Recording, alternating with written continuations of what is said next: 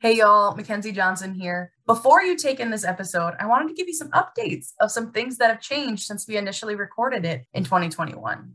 In season five, you're going to hear us reference the C D C milestone checklist quite a few times. Uh, a great reference that we have for understanding when children typically accomplish certain developmental milestones. Well, since we recorded it, the C D C has updated those checklists. In the versions we refer to in these episodes, it's essentially that timeline is at an average. About fifty percent of kids may have done a task at that age, and about fifty percent haven't. So know that what you will hear when we're referencing the C D C milestones in season five episodes like this one is an average of when an average child does a developmental task. The changes that they've made to the C D C milestones that are current is more of when to know when to seek help or additional assistance. You can hear more about those changes and really get into the nitty-gritty of those changes in our bonus episode on the topic of the C D C milestone changes. But for now, please enjoy the developmental information we share here in season five.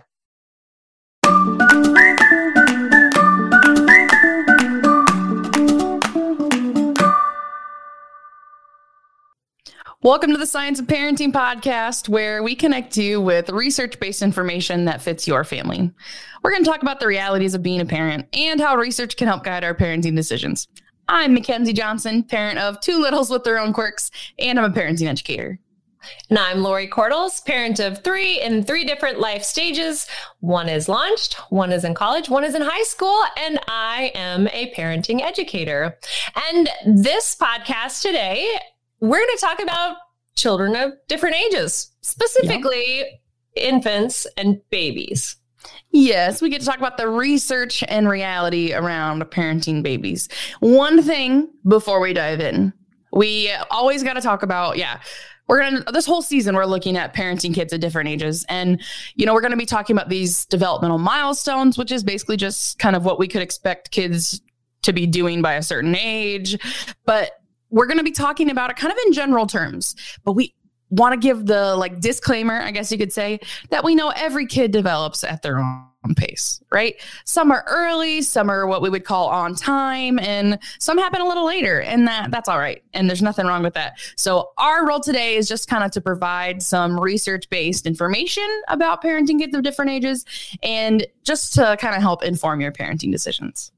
Absolutely. And we know that lots of different things impact the rate at which children grow. Maybe things like the entire season three temperament conversation, yes. right? As well as the environment children grow up in, the adults that children are around, their genetics, and so much more. All of these things impact when children reach different milestones.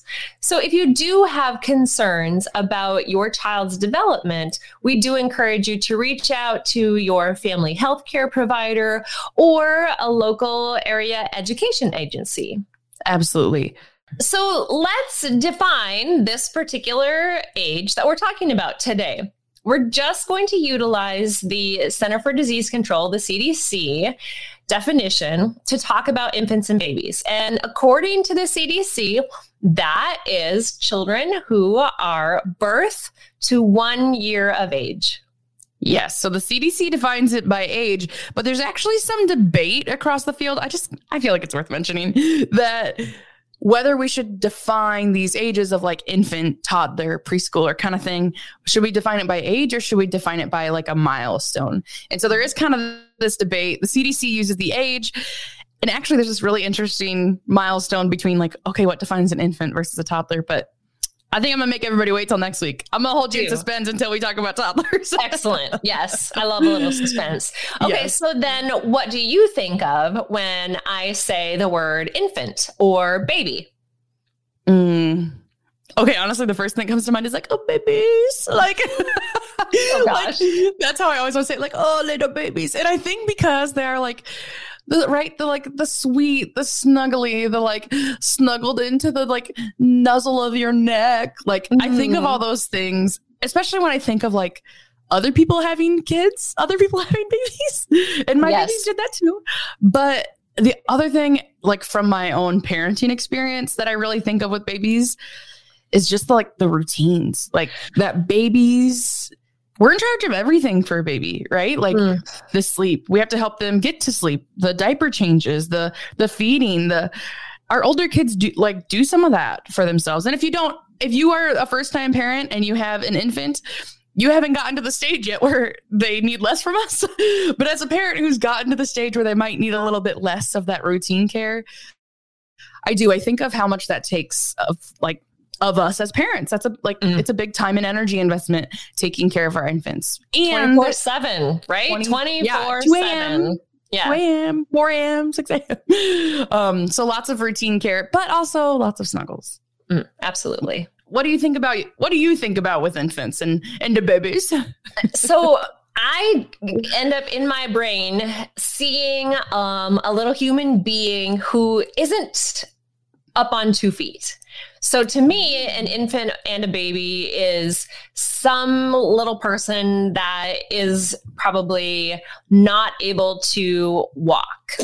Okay. And maybe even stand. And I recognize that this could cause me problems because if we have a child who is walking at ten months or eleven months, they're still actually considered a baby. And in my mind, I might begin to have different expectations for them just based on the fact mm. that they are in that upright position. Yes. Ugh. So that's, you know, that's what I think of, which we're going to talk about expectations and yes. that. So, so I think that when I see an infant or baby in my own brain, it's a, a human being that is not standing on two feet.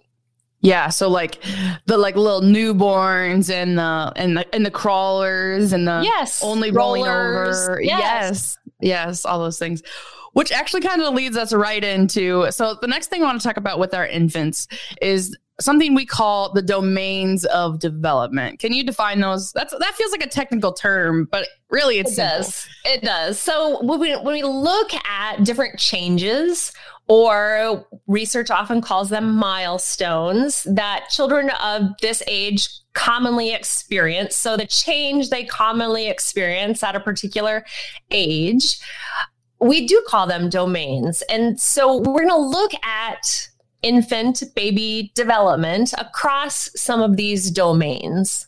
Yeah. So basically just like the categories, right? Like different categories of how our kids grow. Excellent and- word. Yeah, I would say, and like we said before, we're going to be talking in very general terms about infant development, and we're actually leaning on a text uh, textbook by Patterson on all about child development for our episode today. But if you want more specific things, right, we're going general. If you want specific, my baby can't do this yet, or I want to know when my baby should be able to do this.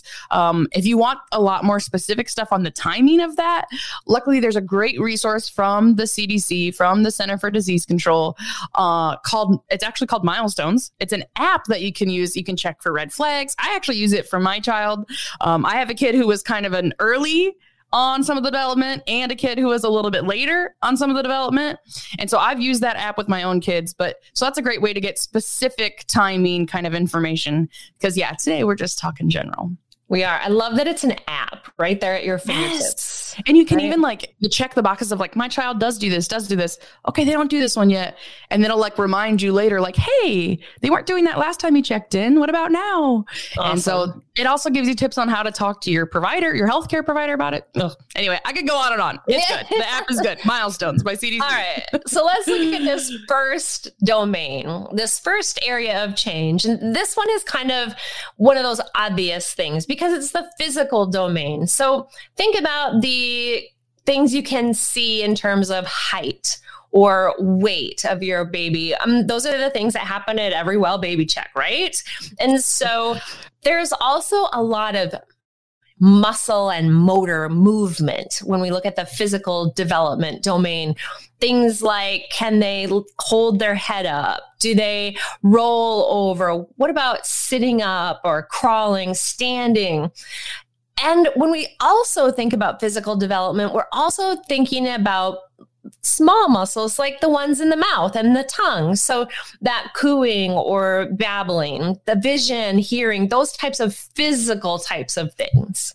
Definitely. And as I think about babies, and I think about their development, I feel like this is what we talk about a lot, right? Like, like, does your baby crawl? Does your baby roll over? Is your baby smiling? We talk about a lot of that stuff. But I was actually, when I took a grad class in child development, I remember being surprised in the like unit where we were really digging into infants that like there is so much other motor development before any of that. Right? Exactly. Like being able to like control my hand to get it to my mouth, being able to turn my head to the side. Our babies work so hard on this motor development. Like there's a lot happening and there's all this little stuff, you know, we might be so focused on getting them to roll over or getting them to crawl. There's so much little stuff before that too. So there fun. is, you know, when you think about the fact that they are doing so much. And we might be thinking, well, they're really not doing a lot. They're kind of just laying there. Yeah. So much happens.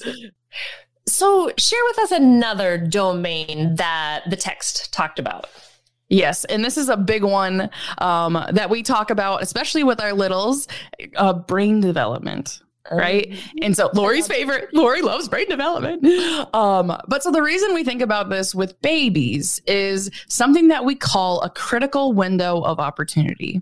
So when our kids are so little, especially our infants, I don't want to say their brains are mush, but like their brains are kind of like clay, like they can be formed and developed more. And actually what helps form our baby's brain during this period where they're brain can learn so much is the interactions that they have with us. It's the stimulation they receive from their environment. And we also like to talk about something called neural highways. Mm. And so the experience and the stimulation that we give our babies by talking to them, by showing them objects and toys, that helps develop their highways in their brain, the skills they'll get. If they get a lot of that kind of stimulation, they might get like a four lane highway.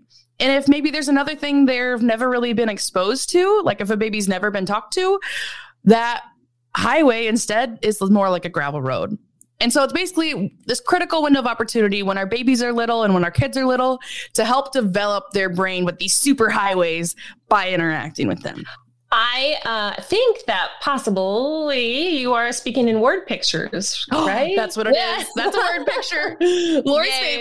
favorite. Yay for word pictures. Yes. So brain and development is a huge one. It is. And I love thinking about brain development specifically on its own, in its own domain, because of that word picture. So much is happening that mm-hmm. we don't see. And those Those highways and super highways and interstates and, and gravel roads, they're all there underneath. And so much information is passing through them. All right. Yes. So and I'll say, well, in the information that we give them, thinking, you know, like, like I just said, sometimes it seems like, well, the baby's just laying there. Like, but you're so right that there's so much happening. We don't see in that all of the like talking to them and showing mm. them books and toys. That's all like, we're doing super important work for their brain. Like, oh, so good. Absolutely. Yes. yes. And think about it this way, as, as much as the baby's brain grows that first year, they're literally waking up from a nap, waking up from the night before with new brain. Like their yes. brain is different all the time. Yes. Which means that, you know, when we look at another domain called cognitive or thinking, these are in infants and babies, the things like their reflexes right now. So their reflex of sucking, they, no one taught them that. Their brain knew how to do that. Their cognitive part of their brain knows that I need to suck. Their cognitive part of their brain knows that their startle reflex or that reflex that arches their back and throws their shoulders and arms back to show you, the adult, something is scaring me. Mm-hmm. Um, that's a really important piece of their development, that they have these reflexes. And to me, reflexes are fascinating because they're just there. And then yeah. what happens is these reflexes move into more intentional and coordinated movements. So the baby's arm reaches out and touches a rattle, and the baby's brain, that cognitive thinking part of the brain, says, hey, I know what happens when I have that thing in my hand. If I shake it, it makes noise, and that pleases me. Yes. And they go from that, okay, my body does this stuff because my brain knew to do it. And as they get older, right, they move into like, I can do things to the world. Mm-hmm. Like I can. Yes, so that's a huge part of their cognitive development. Another important part when kids are little, kind of fits in with cognitive development, but we like to split it out because it's so important, is language. Mm. So the domain of language development. Uh, you know, when we often think of like talking, right? That's language. But with our infants, cooing is language, babbling is language, smiling, right? That's actually a form of communication. And even like crying. Crying is our babies communicating their needs with us. So babies do have language development. Um, of course, there's the things we think about, like when they say their first words and like mama, dada, or in my house, dog, right? Yes. Right? Some of those first words. Um, and so that's a really important part is, yes, the words are communication, but with babies, there's a lot of other kinds of communication, crying, smiling. Yeah. One of my favorite things to teach parents about language development is the idea that their little finger is a pointer. And that little finger can be used to answer the question of, what do you want? Show me. Do you want this? See, that's why that word this happened in my house early, right? The pointer, that finger being able to show me what it is that you want because your words aren't in your mouth yet. Uh, they're in your brain. Oh, I love that. Your words aren't yeah. in your mouth yet. They're I love not that. in your mouth. They're in your brain. But but really tapping into the idea that children know more than they can say. And can we use that pointer finger as a way to help them communicate with us? Absolutely. And that's honestly one of the things we w- like to talk about with babies is that babies a lot of times have what we call perceptive language. Mm. Uh, so that's different than expressive language. So that'd be words, right? That kids can tell us or uh, babies can tell us. But perceptive language is the words that they can understand. Mm-hmm. And so our babies a lot of times have more language that they can understand when adults say to them than that they could say to us, right? Um, and so their perceptive language is a lot higher than we might think, which is, again, why it's important to talk to our babies. Yes, yes. Okay, so the final domain that we're going to look at for infants and babies is social emotional development. And I like to think of this as that domain that helps you as a baby interact with the people in your world, or mm-hmm. even to interact with your own personal feelings. So social emotional development is things like laughing and smiling. Um, we enjoy having social conversation with our baby, even though they can't, you know, speak to us. We have this back and forth time with them. We can build attachment uh, and bond with our baby, as well as when we look at social emotional development, there, there are these typical time frames when we have this stranger anxiety happening in yes. our infants. And research tells us that it's kind of cyclical. So it can happen at three months and then again at six months and then again at nine months. And if you think of what we just talked about with brain development, that's because their brain is growing and those highways and pathways are connecting. And so, oh, wait, that's a stranger. I'm not comfortable. And yes. then oh, that's a stranger and I'm not comfortable. Or those are the things that we recognize our infants and babies are starting to learn, and that learning social emotional development. For sure. And the, yeah, that's really brain development. You're so right that when that newborn, right? Maybe you have a newborn that didn't mind being passed. I had one that didn't mind and one that did. Um, but when that newborn doesn't mind, as their brain develops, right? They have formed this strong bond with their parents or their caregiver. And yes. so that's their brain, you know, having new skills to be able to recognize that.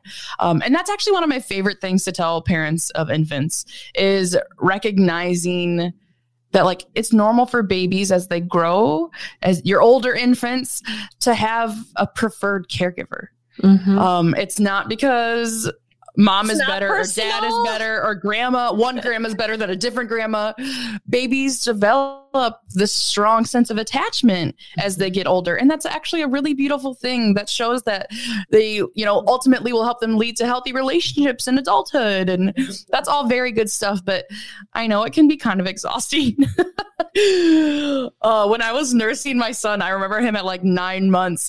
He, we would go somewhere like if we were at my in-laws, and I remember like hiding behind people, or like I'd have to step out of the room because if I was in the room, he would cry for me. And yeah, a preferred a preferred caregiver definitely happens. Mm-hmm. And then another thing that I found really interesting when we were putting this episode together from this kind of resource is the idea of joint attention with babies, so that mm-hmm. babies really benefit from, that's again technical term, but really just the idea of parents paying attention to the thing the baby is paying attention to creates attachment, helps develop language, helps babies see that like, whoa, if I'm paying attention to this and then mom or dad starts talking about this with me, right? That can help their brain development of realizing they can affect the world. And mm-hmm. yeah, there's so much good stuff on infant development. It's so hard to like, okay, we're going to pack it into this tiny little box of a podcast episode. Exactly.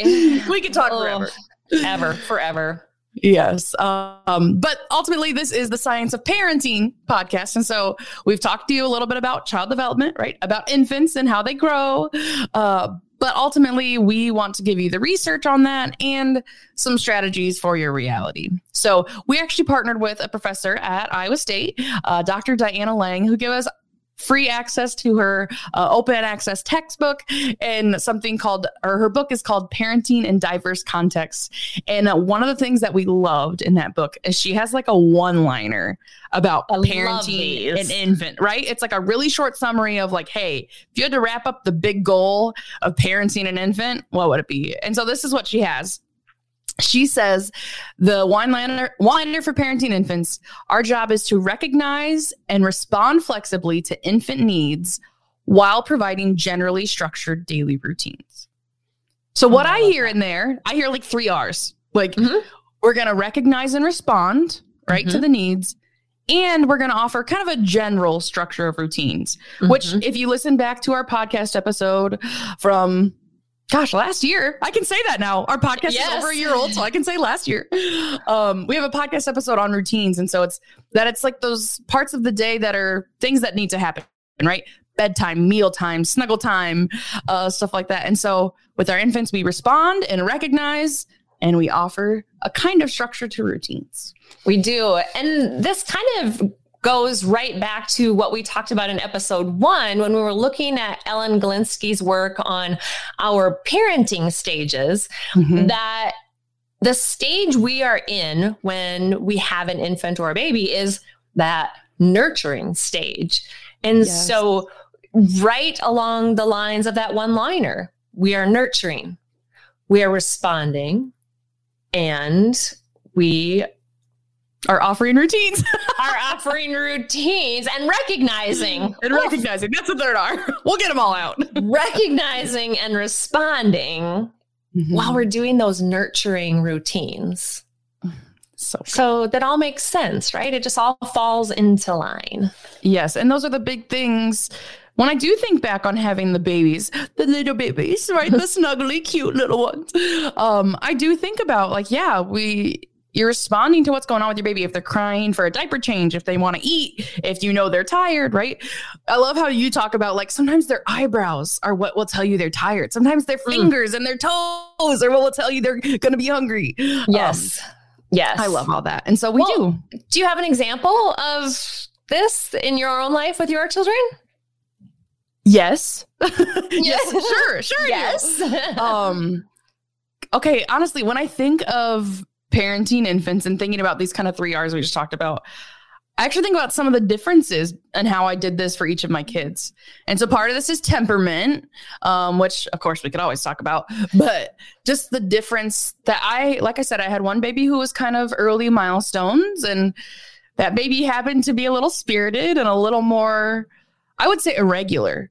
Um, mm. And so for her, responding to her needs was just kind of like, she was harder to anticipate.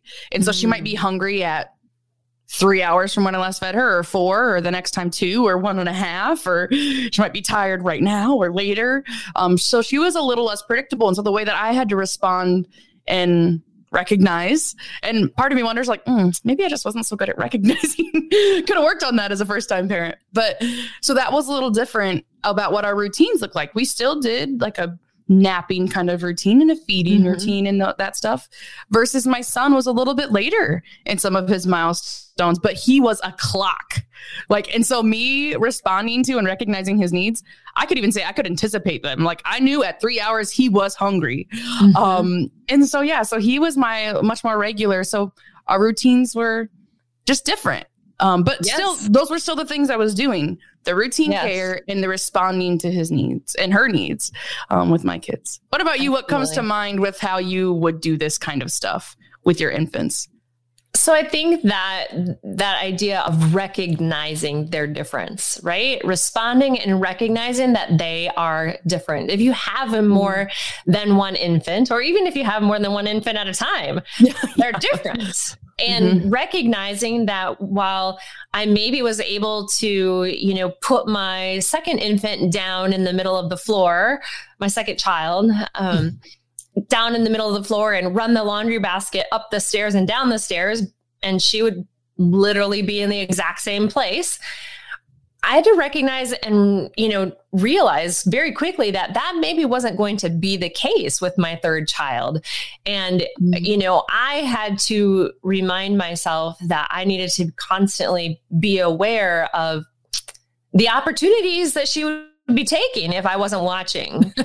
And, you know, she might have rolled into a corner, or she may have rolled into a place where she shouldn't have been. And so yeah, in responding very quickly to the different physical developments of that particular infant. Definitely. And yeah, what their needs look like is different from baby to baby, and their routines can look different from, yeah, so mm-hmm. good. Well, and honestly, that's kind of, you know, one of our beliefs at the Science of Parenting is what we call a pluralistic approach. Basically, we think there's more than one way to raise great kids because there's more than one way to recognize and respond to a baby's needs. And there's more than one way to offer routines. Uh, and so we, just, yeah, there's more than one way to raise great babies. There babies, are. Little there babies. Are. We can and, snuggle up. They, you, and you think about, I, that's the picture in my head, is that snuggly, Mm. content, yes. which is not Hopefully. The reality. Exactly, right? All right, so let's talk about reality then. How about that? The, the strategies yes. that the C D C offers us for our own realities when it comes to infants and babies. Yes, and so they have so many great tips. We just want to highlight a few of our favorites that we think really capture things that benefit our babies and benefit us as parents. So I'm actually going to combine a few tips, and I'm going to copy something that one of our uh, state specialists in early language and literacy, Doctor Connie Beecher, says. With our infants, they benefit from us doing something called talk, read, sing.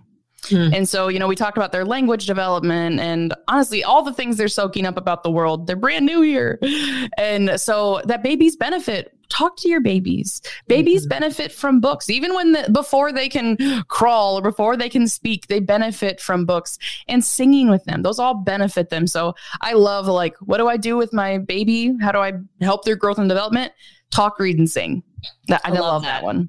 I mm-hmm. love that. So when I was looking at the list, uh, one of the ones that jumped out at me right away is the idea that you play with your baby when they are alert and relaxed, and mm-hmm. then you watch and recognize signs for when they're needing a break from playing. When are they giving you that tired and fussy sign? And I think that my favorite thing to do with babies is observe and observe those times where we actually might be missing those cues, the eyebrows, like you said, the fingers and toes moving, or the body kind of, you know, squirming around telling us, I'm tired of playing with you. This is hard work as a baby. And, you know, I think that those, those moments and those strategies, that strategy of recognizing those subtle and very important cues is something to keep at the forefront of parenting an infant.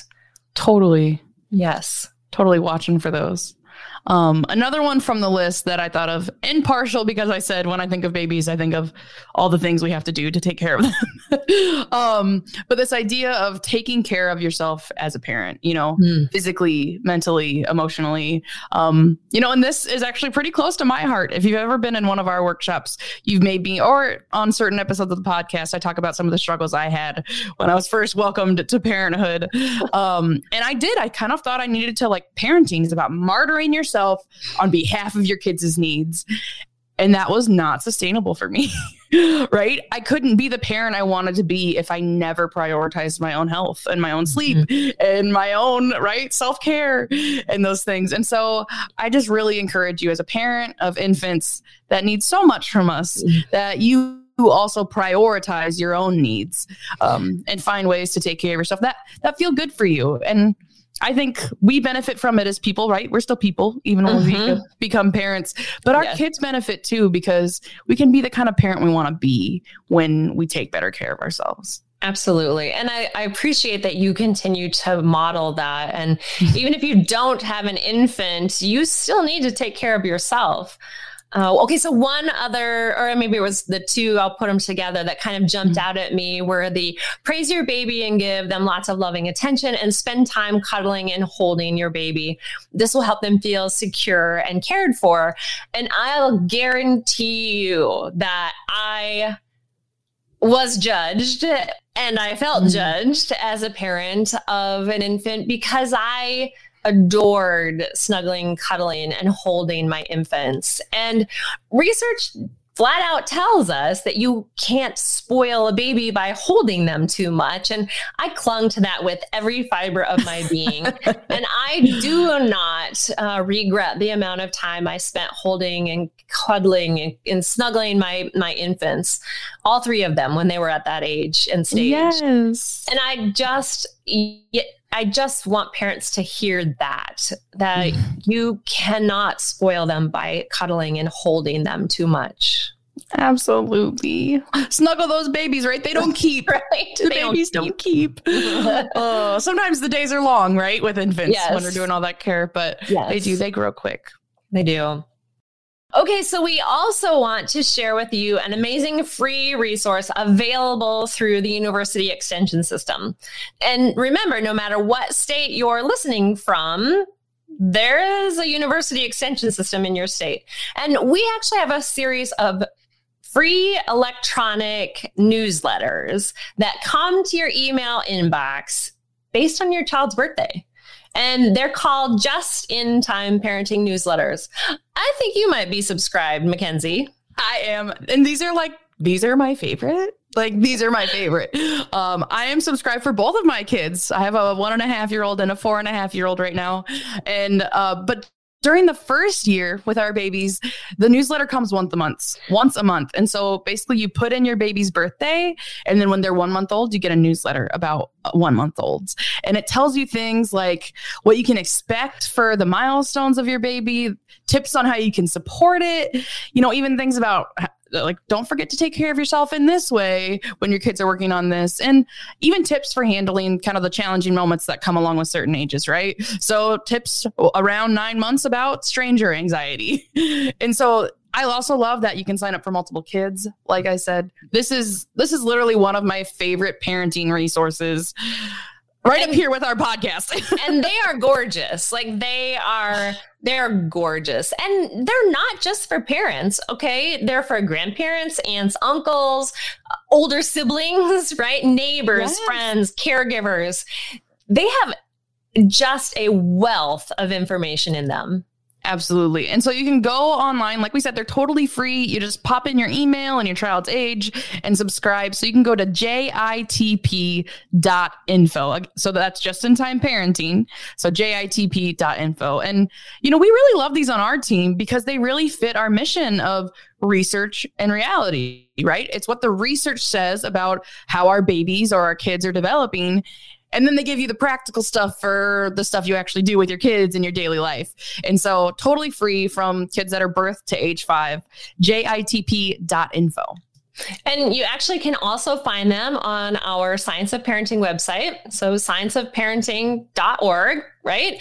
Along the right side of our website is a little ages and stages box. And you can click on that, go to infants and toddlers or the age group that you want and find the links. And there are so many great resources available for each stage. We love them. Oh, yeah. So you can find the just-in-time parenting link on that page, or you can find other resources about parenting infants. Yeah. So, so much yeah. good stuff. So I think that does bring us to our Stop, Breathe, Talk section with it our does. producer. It so does. This portion of our podcast is based on our flagship parenting strategy of Stop, Breathe, Talk, which really is just about stopping, getting our bodies re-regulated in any kind of parenting moment we might experience, but especially the challenging ones. Yes. And then speaking with intention. So we're going to bring our producer in, and she's going to give us an off-the-cuff question here. Yes. Hello. Uh, just as a reminder, I am Mackenzie DeYoung. I am the podcast producer, editor, et cetera. Um, as our co-hosts discussed in this episode, I listen, you know, as they talk through, I listen and uh, I think of any questions that I might still have, or if uh, we coming, we're coming in and there's something that uh, is relevant in today's world, um, I get to pop in and s- try to stump them on a question um, or a comment or a thought or anything like that. So today, as you were talking through, um, you mentioned, Lori said their finger is a pointer. So you were talking about language development, the language development domain, talking about your finger is a pointer. And I was thinking about baby signs. So as you were talking then, um, I did the extension thing. Wait. and And started, we forgot baby signs. Yeah, baby signs. So as you were talking, I started doing some research because the question I've heard, like, are baby signs helpful? Are they not helpful? Um, and from the, the limited research time I had here, it's, you know, there is research that it appears that that, that can be useful, just as you were talking about in that, that language language development. You know, it might it might not necessarily give them um, advanced language literacy or cognition, but it helps us to relieve some of those stressful moments of what do you want? What do you want? What do you want? When they can't tell mm-hmm. us what they want. So um, I just figured I'd pop in and maybe we can just talk about baby signs a little bit. What a great idea. I can't believe yeah, we missed that. Let's discuss baby signs. Oh, my goodness. Okay, okay, so baby signs, if you don't know exactly what we're talking about, is essentially uh, sign language that mm-hmm. we teach infants, mm-hmm. babies, or or small hand gestures or movements that provide them a different way to talk. And one thing that you hit on is that it can reduce frustration in infants and babies if we can teach them how to talk with their hands, because their mouth just can't form the word yet. Right. And the words are in their brain, like you said, the but they're not in their mouth. In Let's their give them to brain. Their hands. Yes. Yes. Give them to their hands. It's so important. I know that I've shared this with parents who maybe have a child who's more intense, gets very frustrated easily, and utilizing some simple signs can help reduce that frustration. Additionally, a child that maybe has a language delay can benefit from learning simple signs to tell you when they want more, or they want a drink, or they want um, some food. And so, uh, Mackenzie, can you describe a sign that maybe I know you've used? Yes. So I will say we started out at like six months showing a lot of signs, and then we kind of didn't do it so well for a while, and then we picked it back up. But so like we, um, you kind of stick your hands together, your fingertips together, and the sign for more. So we used the, we really didn't do a lot of signs. We did more, and then you kind of shake your hands, almost like jazz handsy, um, shake your hands for all done. Mm-hmm. Those were kind of two main signs we did. And then as we got a little older, one we taught was help. And mm-hmm. so that was like a thumbs up on top of a flat hand. Um, and so those are the really the only signs we used, but they helped my kids communicate with us of like, do you want more food, or are you all done with food? Love that. Mm-hmm. Yeah, love that. Mm-hmm. I, I too used the more. Yeah. And mm-hmm. then because I was a finger pointer, we used the finger a lot to say, show me, mm-hmm. show me. Mm-hmm. And I would take her, because I, how they're all girls, I would take her finger and say, show mommy, show mommy. And then we, you know, walk around the room and, you know, she might shake her head no, but her finger kept pointing. So we use that as a baby sign. Mm. Definitely. I know I that one of the we things, didn't talk about it. I know. I think one of the important things, the question that people sometimes have, which Lori, I know you have personal experience with this, of baby signs, that people are like, well, if you teach them baby signs, they're not going to talk. Like, why would they need to talk? They can just use baby signs. Mm-hmm. Um, and the research says that that's not the case. Exactly. It's not the case. It actually builds their skills. Like, I can communicate. And so I've already know, learned how to do signs. So it makes more sense. I already know I can communicate. Now my mouth is ready and I can use words. Mm-hmm. Exactly. And that is absolutely true. I taught my daughter baby signs and I had people say, well, that's why she's not talking.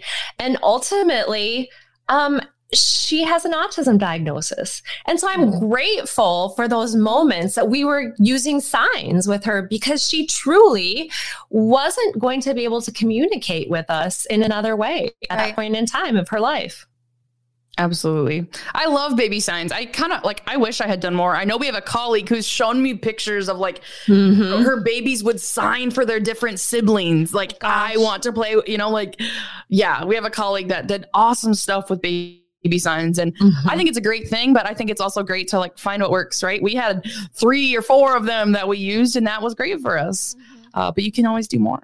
Yes. But even, even just using done or more, like I saw with my sister's kids, the benefits of that was great, because they'd get so, you know, they'd be sitting in their high chair and get so frustrated. Like, and you're like, what do you, like, seriously, what do you want? And they're like, I just, I just want to, I just want to get out of here. Yeah, right. I want out. I'm, I'm done. done. I just want to get out. And, and you wouldn't be able to know that if they didn't have that ability to sign to you, or they're still hungry and they want more food and they're telling you more, like, those potatoes were really good, Mom. Let me have more of them. And okay. And honestly, so like, I'm kind of an intense person. We've discussed this. I get a little loud and I have two children that are intense. And so sometimes it's a little rowdy at the dinner table when we all get talking and excited and stuff.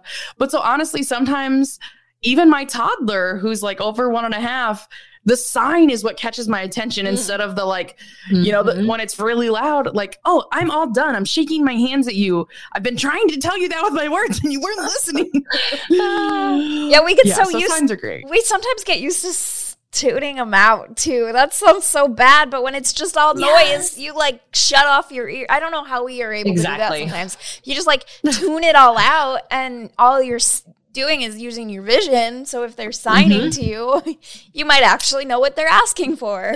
Yeah, exactly. I'm so glad you brought up baby signs. Great question. Yes.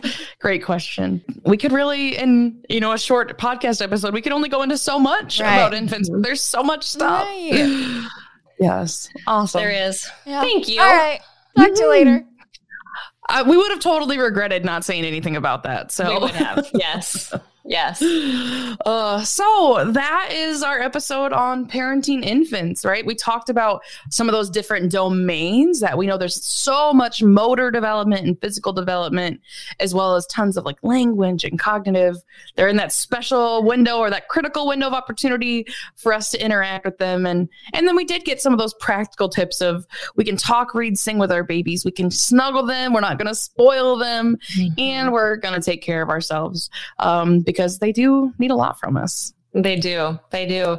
So thank you for joining us today on the Science of Parenting podcast. And remember to subscribe to our weekly audio podcast on Apple, Spotify, or your favorite podcast app. Watch our show on video each week and join us on Facebook and Twitter at Science of Parenting. And you can see our content in your feed the more you subscribe with us, right? Absolutely. And so please do come along with us. I know next week we're going to be talking about toddlers. So come along with us as we tackle the ups and downs, the ins and outs, and the research and reality all around the science of parenting. The Science of Parenting is hosted by Lori Korthals and Mackenzie Johnson, produced by Mackenzie DeYoung, with research and writing by Barbara Dunn-Swanson. Send in questions and comments to parenting at i a s t a t e dot e d u and connect with us on Facebook and Twitter. This institution is an equal opportunity provider. For the full non-discrimination statement or accommodation inquiries, go to w w w dot extension dot i a state dot e d u slash diversity slash e x t.